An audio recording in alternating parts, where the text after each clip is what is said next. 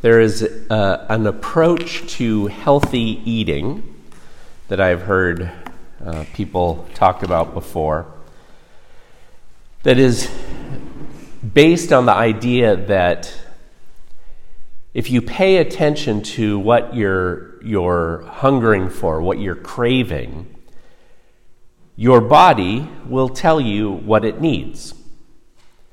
So, not being a nutritionist, I'm, I'm sure I'm not doing full justice to this theory, but my understanding is that generally this is along the lines of if you have this sudden craving for avocado or bananas or broccoli or something, eat some.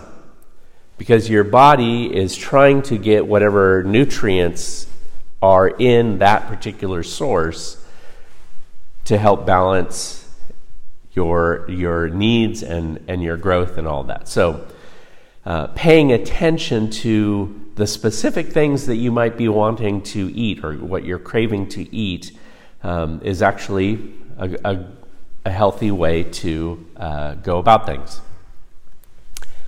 Unfortunately, for people like me, this is a great theory as long as you keep sugar and saturated fats out of the equation because sugar and saturated fats tend to throw off this whole theory.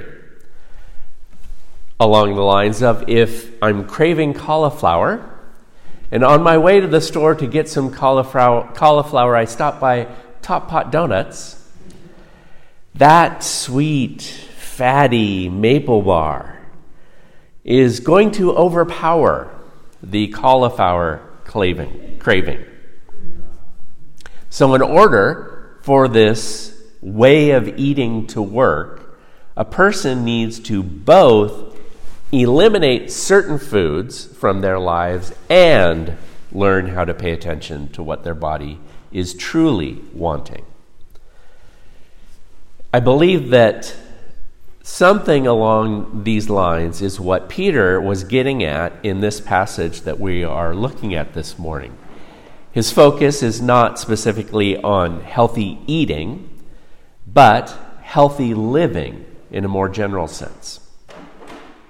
Peter sees certain behaviors that are masking the true needs of those to whom he is writing. And so he urges them to get rid of certain practices, behaviors in their lives, and pay greater attention to what they are truly wanting for a healthy life. Through these words of Peter, I believe that God may be encouraging the same of us. There are certain behaviors that are distracting, even destructive for our society. To help build the kind of community that God desires for all human beings, God is encouraging us to get rid of certain practices in our lives and learn to yearn for the Word of God. We hear what we need to get rid of in our lives in that first verse. Therefore, rid yourselves of all malice and all deceit, hypocrisy, envy, and slander of every kind. A former professor of mine at Regent College, Peter Davids, points out something very important about the specific behaviors that are named here and their relationship to us currently. He writes What has to be gotten rid of is not the grosser vices of paganism, but community destroying vices that are often tolerated in the modern church community destroying vices. The focus isn't so much on personal sins like drunkenness or gluttony or sexual immorality. The ones Peter lists specifically are behaviors that are directly focused at other persons and are destructive to relationships with others. Again, malice, deceit, hypocrisy, envy, slander. Those are all community destroying in their focus. And I would have to agree with uh, Peter Davids that these sins are all too often tolerated in the church in our day. And think of how often we have seen these things at work from those who publicly claim to be leadership in the Christian church or in the Christian world. I have long been appalled at the hypocrisy of so many of those who claim to be pro life, who truly only care about life in the yet to be born. But once a child is born, they're on their own, and adults are all on their own. That's not pro life. The Apostle Peter says, Get rid of that hypocrisy and all hypocrisy and all the rest of these community destroy- destroying behaviors malice, deceit, envy, slander.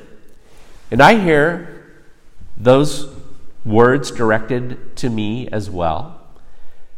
I commit these sins to varying degrees. So, this is not just one part of the church community that needs to rid itself of these things. These behaviors destroy community, and they distract us from what is truly needful. In order for us to discern what we are wanting, what we truly need, Peter says, stop doing these other things and allowing yourself to get caught up in those. Then, he says, instead, like newborn babies, crave pure spiritual milk, so that by it you may grow up into your salvation. I find this focus of Peter's fascinating. He doesn't say, satisfy yourself with God. He says, crave what God provides. Like a baby craves milk from its mother's breast. Sure, a baby is satisfied immediately after nursing but in the grand scheme of things, babies don't say stay satisfied very long, even after nursing. The nursing goes on and on and on, and in most societies of the world, it goes on for years because the mother is providing the nourishment the child needs to be healthy, to grow. So the baby's craving goes on and on for years. I love this observation from the 17th century Scottish pastor Robert Leighton. He notes, The baby does not tire of having breast milk every day. It desires it as if it had never had it before. Peter says this is how we should be in our craving for God like a baby craves its mother's milk. It is only from God that we will receive the nourishment that we truly need for a full, healthy life. This nourishment from God is even more important to our existential health than nourishing the physical life of the body alone. We hear that proclaimed even from the earliest of God's interactions with God's people. Be careful, Moses says, to follow all these commands that I have given you today, so that you may live and increase and may enter the land that God has promised you. Remember how the Lord God led you out into the desert and how out there you were hungry and God fed you this unknown, very unusual, new to you type of food, manna, which neither you nor your ancestors had known, to teach you that man and women, men and women, do not live by bread alone, but by every word that comes from the mouth of the Lord. That is a significant statement about what we need to, to live, to truly live in the fullness of what God desires for us. It's not by bread alone or top pot donuts, although I could last a long time just with those.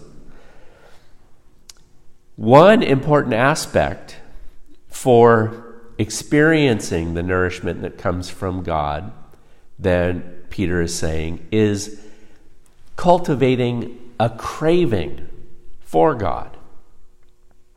Again, we often think that our goal in life is contentment, is to be satisfied with what we, we have. And there's an aspect of that that is, that is good and healthy. That would be the ideal if we lived in an ideal world. But this side of death, it's highly unlikely that we will ever be fully satisfied. For most of us, a desire for more peace, more understanding, more love, will never be fully satisfied this side of death. And as consequence, what we often end up doing is masking our discontent with behaviors that bring only temporary relief.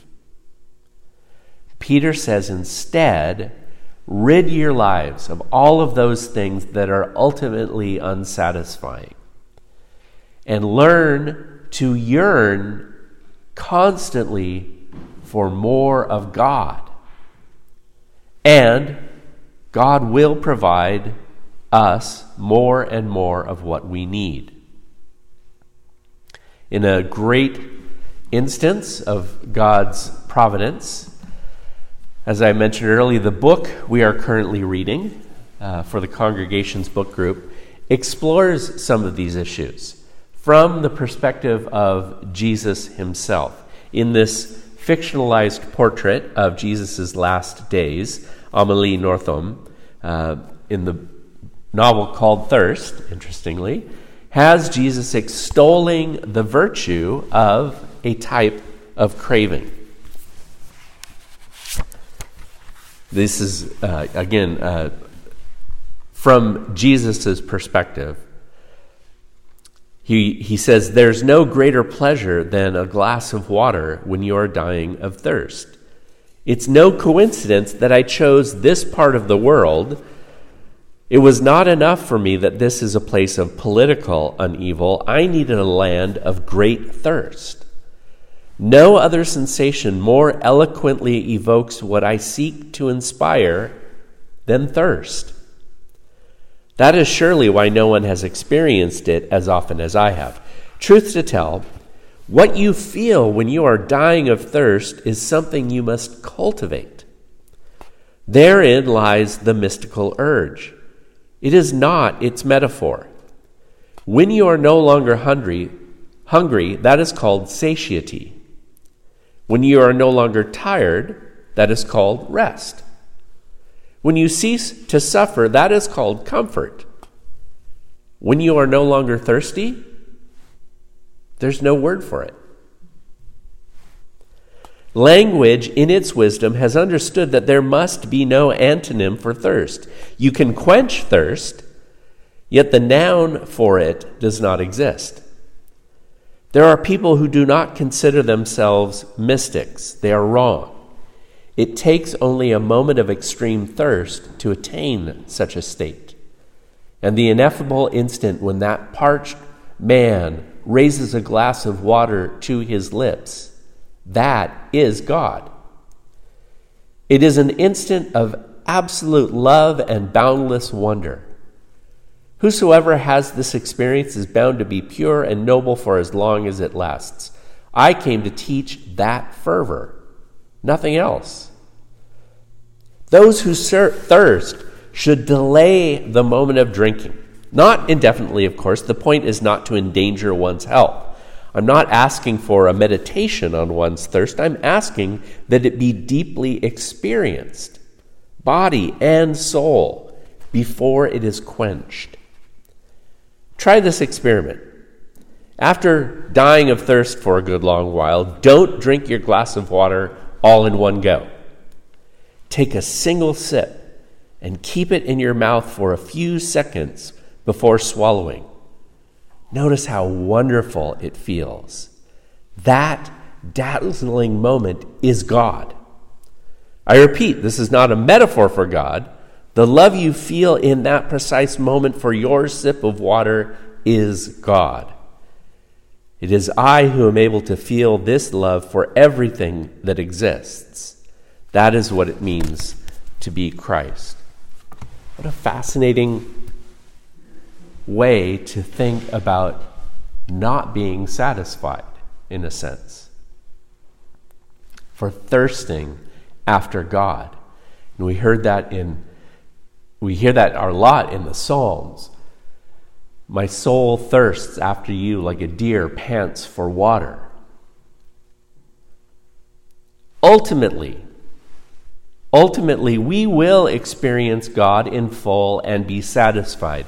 And that was what Jesus was trying to give a clue about to the woman at the well in the country, the Samaritan country, and how he says, uh, I will give you water that will truly quench you, that will, sat, that will, that will be within you like an artesian spring welling up with life constantly. Ultimately, that will be our experience. Ultimately, the fullness of experience of Christ in us will be satisfying. But again, this side of death, we will only have sips and tastes here and there. The temptation, because it's only a sip or a taste here and there, the temptation is to mask our true needs with experiences and behaviors that distract and destroy. This morning, through Peter's words, God encourages us instead to rid our lives of those things that distract and learn instead to yearn for the Word. Allow our cravings to lead us to God with as much singularity of purpose as a baby craves its mother's milk. God will provide us with the nourishment we need. Thanks be to God.